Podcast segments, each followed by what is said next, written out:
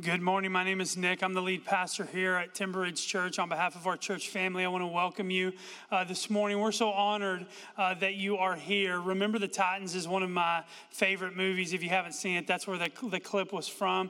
One of my favorite movies, and uh, and that quote is so powerful and, and so timely for the world in which we live. If we don't come together, we too will be destroyed just like they were. What a timely message for the culture in which we live. Uh, what, a, what a prophetic message for, for the culture in which we live. This morning, I, I want to share with you, uh, just from my heart and from God's word, a message called On Earth as It Is in Heaven. And, and we're going to talk about the race issue. Uh, in our country. We're going to talk about the racism uh, that is still prevalent in our country today. And, and you might be here this morning and go, man, I, I, I, don't, I don't want to talk about race. I came to church to talk about Jesus. I want to hear about Jesus, uh, not about race issues that are going on in our country. And, I just want to be crystal clear this morning. Uh, when it comes to the issue of race, it is an issue of Jesus.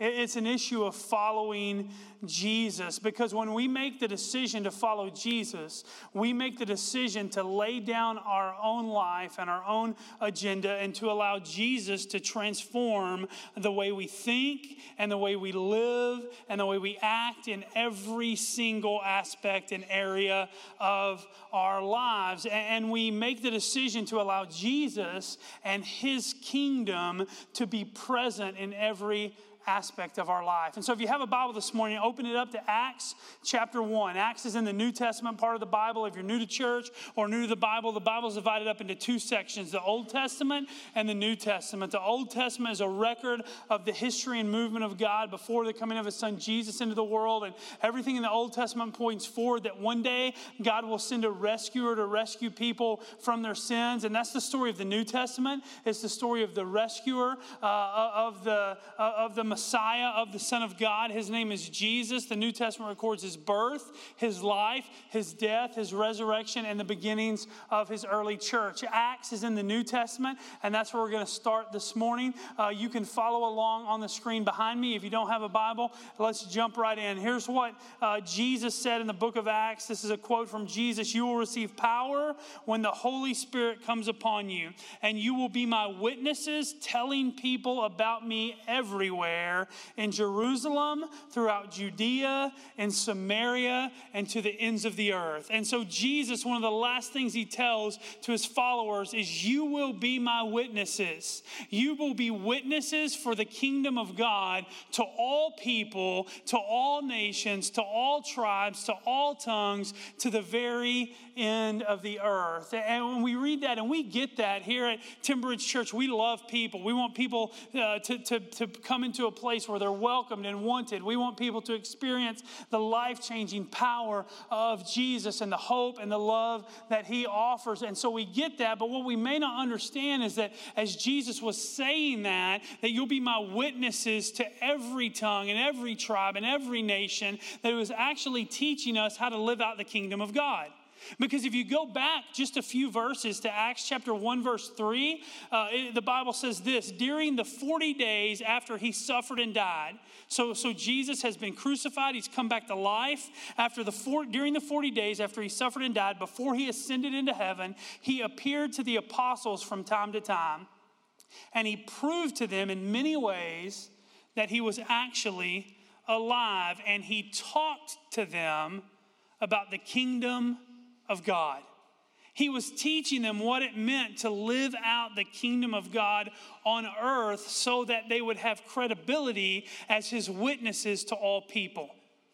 In fact, Jesus was all about the kingdom of God. If you go back and read the teachings of Jesus that are found in Matthew, Mark, Luke, and John in the New Testament, you will find uh, that Jesus consistently talked about the kingdom of God. He consistently proclaimed the kingdom of God. He was always teaching people about the kingdom of God. Even when the disciples said, Jesus, teach us to pray, show us how to pray, here's what Jesus taught them in Matthew chapter 6, verse 9 and 10. He says, This then is how you should pray. Our our Father in heaven, hallowed be your name, your kingdom come, your will be done on earth as it is in heaven.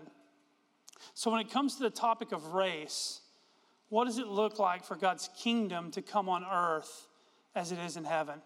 What, what does it look like with, in our current culture and the race issues that we are, we are experiencing? What does it look like for the kingdom of God to be lived out? Three kingdom characteristics revealed by race is, is what we want to look at this morning, or three things that happen when the kingdom of God is present in our lives. The first one is this the majority take a responsibility to give the minority a voice.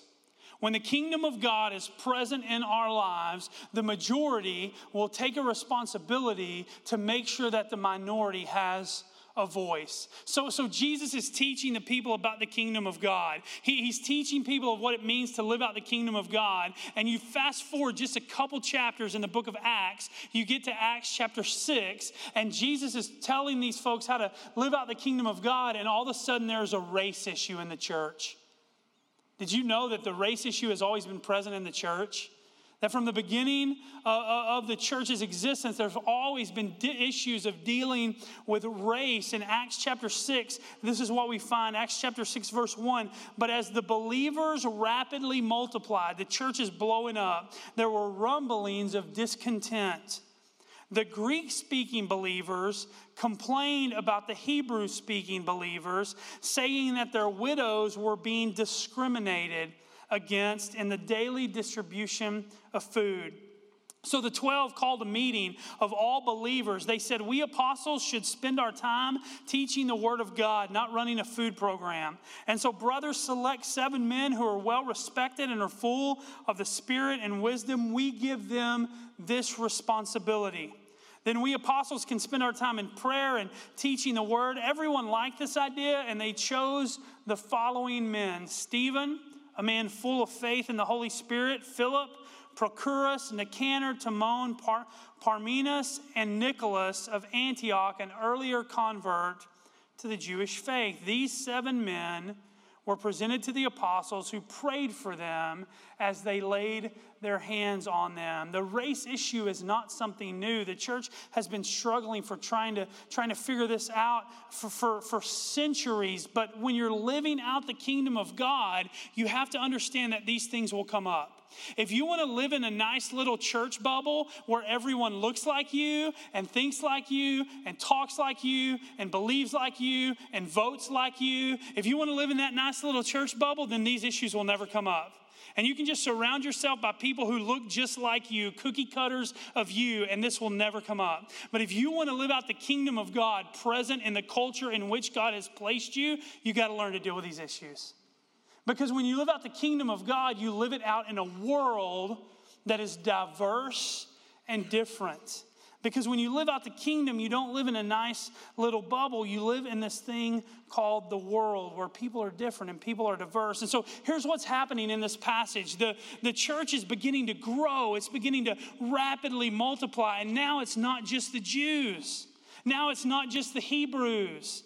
Now they're reaching new races. Now they're reaching new people groups. Now the Greeks are involved in this thing too. And an issue pops up in the church where the Greek widows are not being taken care of as well as the Hebrew widows. It's an issue of discrimination, it's an issue of prejudice. And so feeling a feeling of prejudice was felt by the minority, by the Greeks. And look at how the church responds. Look at how the church responds to discrimination and prejudice. The words of Jesus to go and be witnesses and to live out the kingdom of God were fresh in their minds. And so, how do they respond? They appoint seven men to make sure that all the widows, both Greek and Hebrew, were taken care of. But look at the seven names Stephen, Philip, Prochorus, Nicanor, Timon, Parmenas, and Nicholas. Not one Hebrew name in the group. All seven names, names of the minority. All seven names, Greek names. Not one Hebrew man appointed to lead the group. Why? Because when the kingdom of God is present, the majority makes a statement by taking responsibility to make sure that the voice and the rights of the minority is heard. And in this act of courage and in this act of unity, it showed that the majority had, had, had faith and had trust in standing with the minority. It showed there was trust. And because the Greek widows were the ones who had been uh, discriminated against by putting Greek people in charge, it also made sure that no widows would be discriminated against. Because if you've experienced discrimination, you don't want anybody else to experience it. And so it showed that the widows widows would be taken care of. And you know what that's called? It's called justice. It's called justice and the strength of a nation and the strength of an organization and the strength of an institution and the strength of a church is seen in how the minority is treated and whether or not their voice is lost. The majority has a responsibility to make sure that the minority's voice is not lost. And as believers, especially white believers, we have to come to a point where we say that over the last 400 years, there has been injustice in our country. Not everything has been fair. Not everything has been equal. Not everything has been right.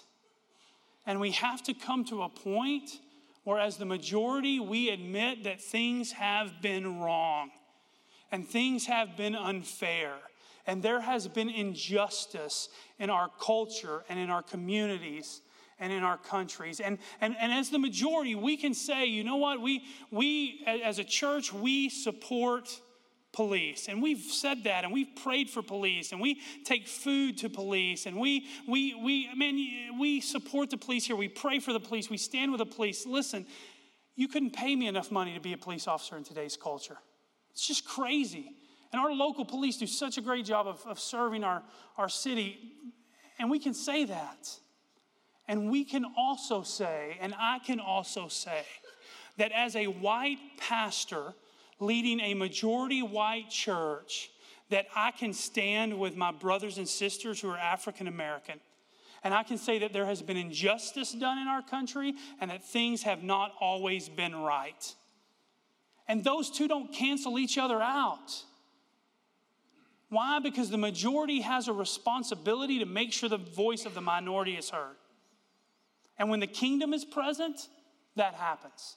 When the kingdom is present, the minority has a voice that can be heard. And the kingdom of God and the message of Jesus is that we will all come up short. We will all blow it. We will all sin. We will all make mistakes. We will all do things we regret. And it's one thing to say that and know that the cross of Jesus is the great equalizer. So when I when I fall short, then, then that's good for me. And Jesus, Jesus' cross is the great equalizer for me. It's one thing to, to proclaim that and receive that. It's another thing to give it out to people who are different than us. To say that even in the midst of struggles and even in the midst of disagreements and even in the midst of, uh, uh, uh, of, of, of not understanding things, the cross is the great equalizer, even for people who are different than me. Because here's the truth following Jesus and living out the kingdom of God means laying down your worldly rights and picking up your kingdom responsibilities. It means laying down your rights to the majority rules thinking. You know where the majority rules? The majority rules on the junior high playground. That's where the majority rules. Who wants to relive that? Right? Like that's where the majority rules. In the kingdom of God, the majority doesn't rule. The majority has a responsibility to make sure that the minority has a voice.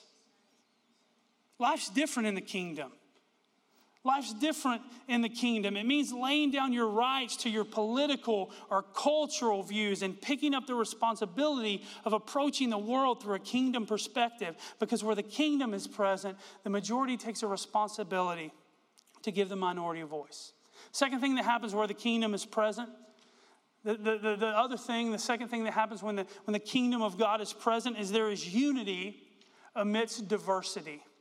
There is unity amidst diversity. In Galatians chapter 3 in the Bible, Paul, this follower of Jesus, is writing. He's given instructions uh, to, to this church that is very racially divided and very multi ethnic, this church in Galatia. And he says this You're all children of God through faith in Christ Jesus. And all who have been unified with Christ in baptism have put on Christ like putting on new clothes. There's no longer Jew or Gentile, slave or free male or female, for you're all one in Christ Jesus.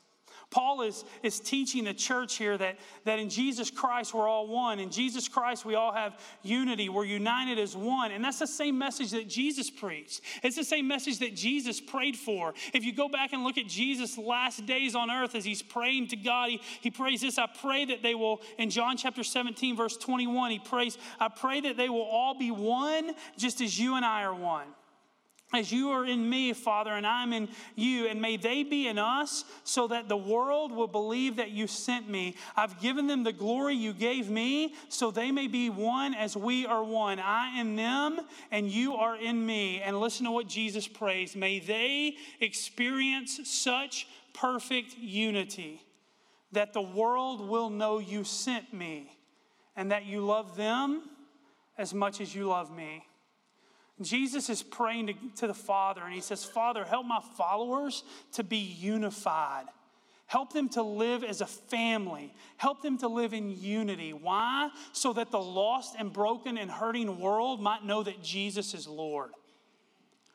Jesus knew that our unity would prove his reality.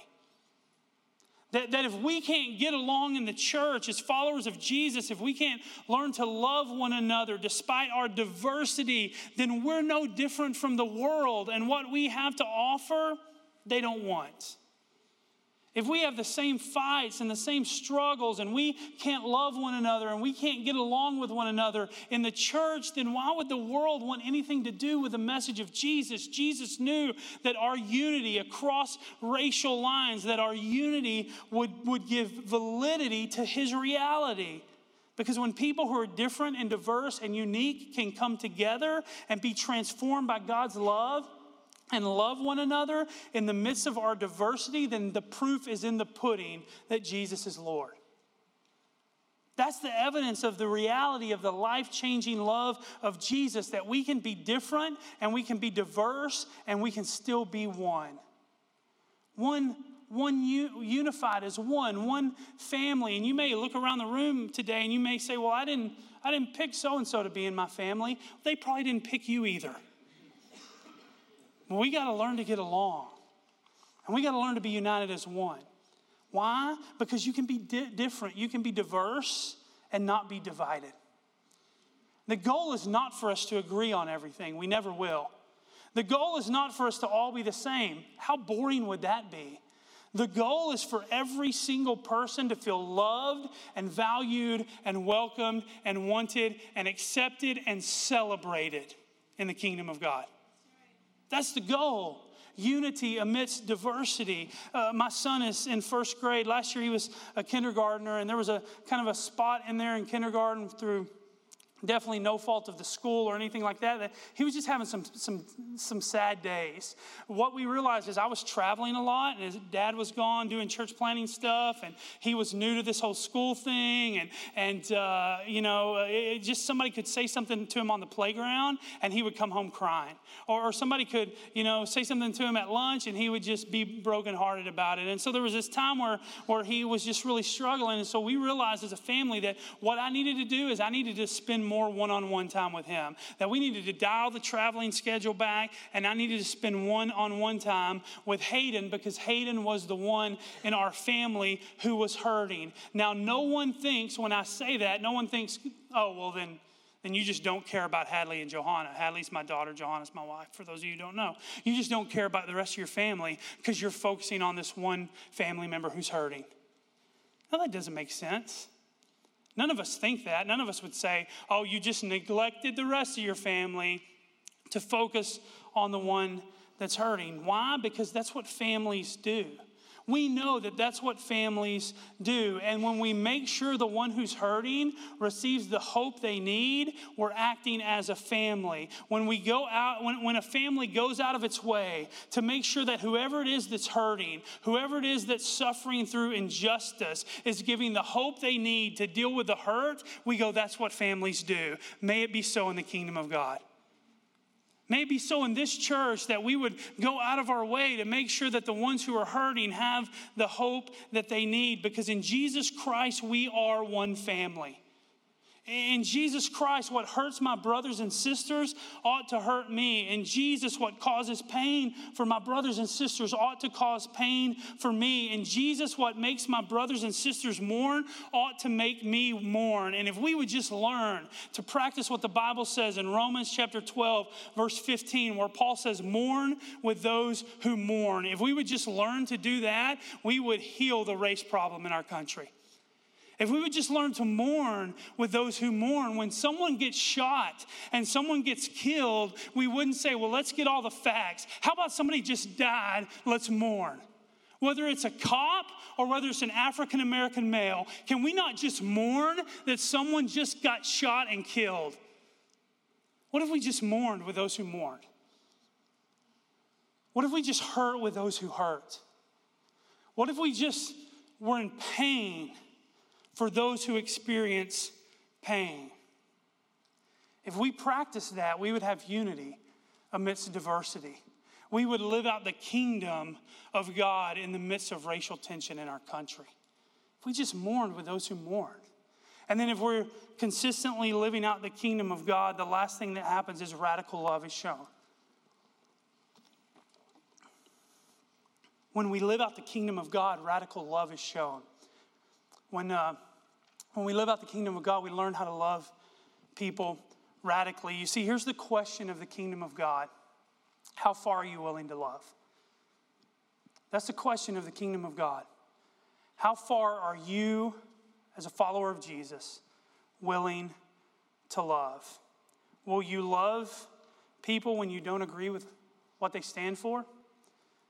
Will you love people when you don't understand someone? Will you love people when culture and the media says you should be divided? Will you love others in such a way that even though you disagree, you still really love them, radically love them? Will you love people to the point where you take the butt out?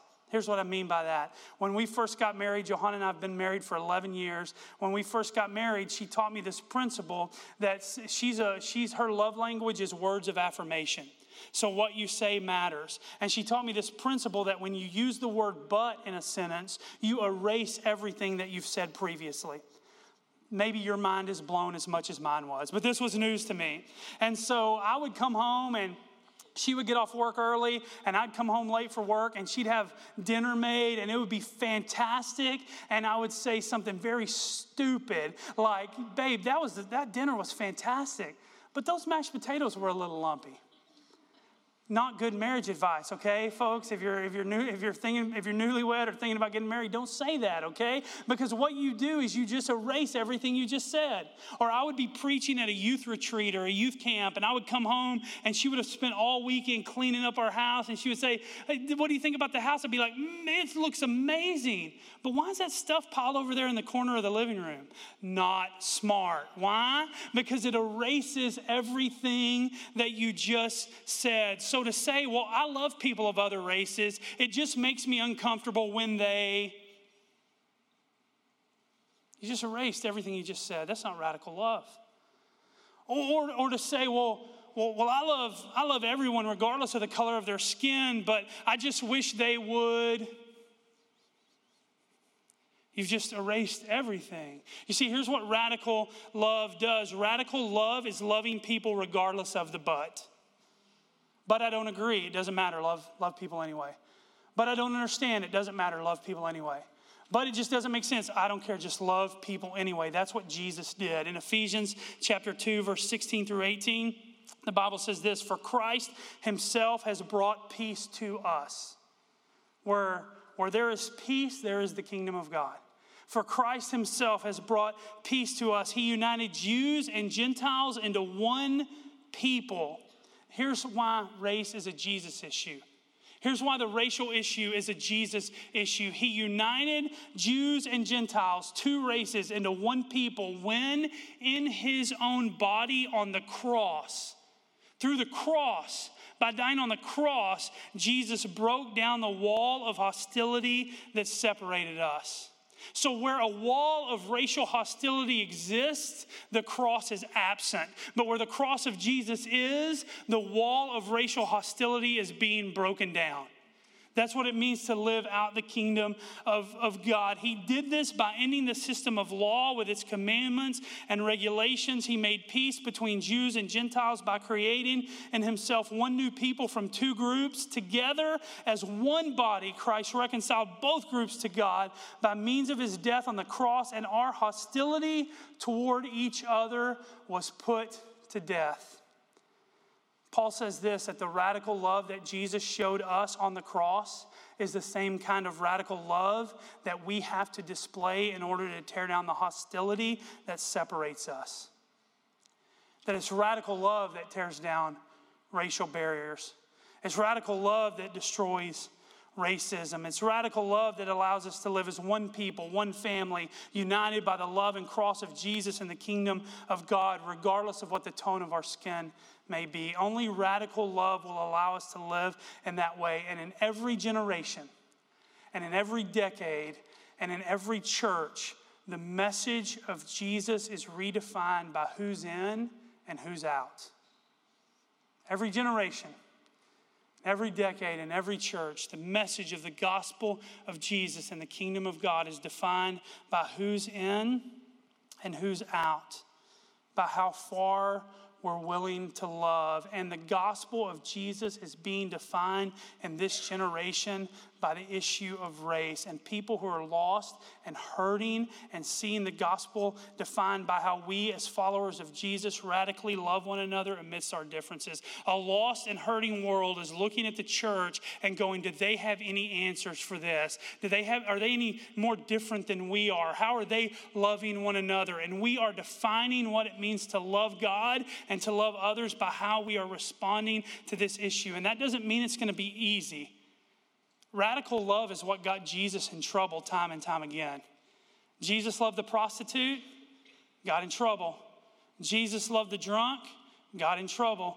Jesus loved the half breed Samaritan, got in trouble. Time and time again, it's radical love that got Jesus in trouble. In fact, if you follow the life of Jesus, guess what put him on the cross? Radical love. Radical love is what put Jesus on the cross. It does not mean it will be easy, but to live out the kingdom of God means that we address the issue and it will be right. Just because it's not easy doesn't mean it's not the right thing to do. And as a church, it's one thing for us to say that the love of God and the gospel is for all people and go halfway around the world and serve globally in Vietnam. It's one thing for us to say the, the gospel of Jesus and the love of God is for all people, so we're going to plant ethnically diverse churches. I, I want to show you a picture of our church planters from this year. These are church plants that we currently coach or um, currently fund. And you will see uh, just a, a, rainbow of multi ethnicity up there. You've got Caucasian guys, you've got Hispanic guys, you've got African American guys, you've got Vietnamese guys. Uh, this guy here in the corner on the bottom, his name is Mike Seaman. Uh, he's like Caucasian, Lao, and Thai, Thai all in one. He's like a multi ethnic walking machine, is what he is. It's one thing for us to say we'll plant churches for every race and every nation. It's one thing for us to say we'll go halfway around the world and love people who are different than us. It's one thing for us to be a growing church with a majority population that, that, that looks just, just like our community might look majority wise, but it's quite another thing for every single one of us in our church to walk across the street and love someone who is a different color than we are. And that's what radical love does. And the issue of race and where we, as followers of Jesus, stand on this issue will be the defining factor for the church of this generation. 20 years from now, my kids will be adults. And we will sit down and we'll have conversations of what it was like when they grew up. I have a seven year old and a three year old. And history will say that in 2015 and 2016 and 2017 that there were, was an enormous racial divide in our country. And they will ask me, Dad, you pastored a church during that time. What did, what did your church do to help with the issue? And I will not look at my kids and say, We did nothing, we remained silent. It's unacceptable answer for the kingdom of God. Because where the kingdom of God is, people of every tribe and every nation and every color of skin are welcomed and wanted and celebrated in the church of Jesus. Here's the question, folks, this morning Do we really believe those songs we sang as little kids? Those, those songs that, that go like this red and yellow, black and white, they are precious in His sight. Jesus loves the little children of the world and the hardworking cop of the world and the young African American male of the world and the Muslim refugee of the world? Do we really believe that Jesus died on the cross and shed his blood for every nation and tribe and color in this world? That Jesus really does love all his created kids, only radical love shown by followers of Jesus willing to live out the kingdom of God proves to a lost and hurting world that that's true. And so, what do we do about it? I want to give you three things real quick that you can do this week to put this into practice. Number one, how do we do this? Number one, we love. We love, like radical, practical, do something about it love. This issue won't be solved by talking about it and getting around and having conferences and thinking about it. We've got to do something. So, what's one thing that you could do this week to show radical love to someone who doesn't look like you? To show radical love to someone who's different than you. We've got to love people. The second thing we do is we've got to listen. We've, we've got to learn to listen. We cannot love each other if we're not willing to listen to each other. We have to listen, and, and not just to listen in order to respond so that we can get our side out there. If you want to do that, just go read Facebook. Everybody's doing that, right? Social media, everybody's just listening so I can fire off my statistics and my quotes and show my video.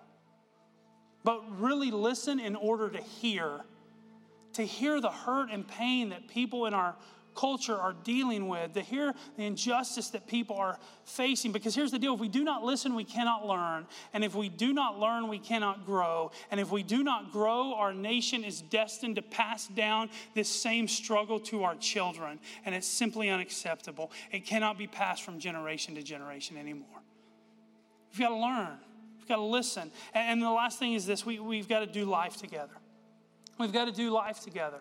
Over the past three, almost four years, I've, I've learned a ton about what it means to, to live as a minority in this country from some friends that care deeply about me. Uh, some, some African American church planters who uh, I'm, I'm, friends with and who we're connected with have taught me about what it means to be a male and a father and a dad in that culture. And here's what's happened as we've done life together, and these, they're my brothers, they're my friends. As we've done life together, uh, I've learned because they've let me ask some ignorant questions. I've put my foot in my mouth a time or a thousand. Um, they've let me ask some questions that, that, that, that, that would, they would say to me later, hey, don't ask that question again in front of everybody else. That's foolish. But they would let me learn because we were doing life together. I don't know if you know this about me, but I didn't grow up in an African American home. Um, I grew up in a white home. I didn't grow up in a Hispanic home. I didn't grow up in an Asian home. And so there are times where we have to do life together so that we can learn from one another, so that we can have a shift in perspective. And maybe the way that I've thought about everything my whole life could use some adjustment when it comes to the kingdom of God. We've got to do life together. Only when we do life together do we begin to look past the labels and the colors and see people for who they really are. So, so what can you do this week to walk through life together with someone who's different? from you. Here's why we've got to get this right. You go back to Acts 6, where there was this issue of discrimination and prejudice in the church, and they dealt with it. And when they dealt with it, look what happens in the very next verse in Acts chapter 6, verse 7. The Bible says, So God's message continued to spread. and the number of believers greatly increased in Jerusalem, and many of the Jewish priests were converted too. When the church displays racial unity and radical love across racial lines, the kingdom of God grows. And that's a matter of eternal life and death for a lost and hurting world. That's why Jesus taught us to pray this way in Matthew 6. This then is how you should pray Our Father in heaven, hallowed be your name. Your kingdom come, your will be done on earth as it is in heaven. I think it would be appropriate and honoring of Jesus that when it comes to the topic of race in our current culture, we learn to pray like this. This then is how you should pray Our Father in heaven, hallowed be your name. Your kingdom come, your will be done in Stephenville as it is in heaven. Let's pray together.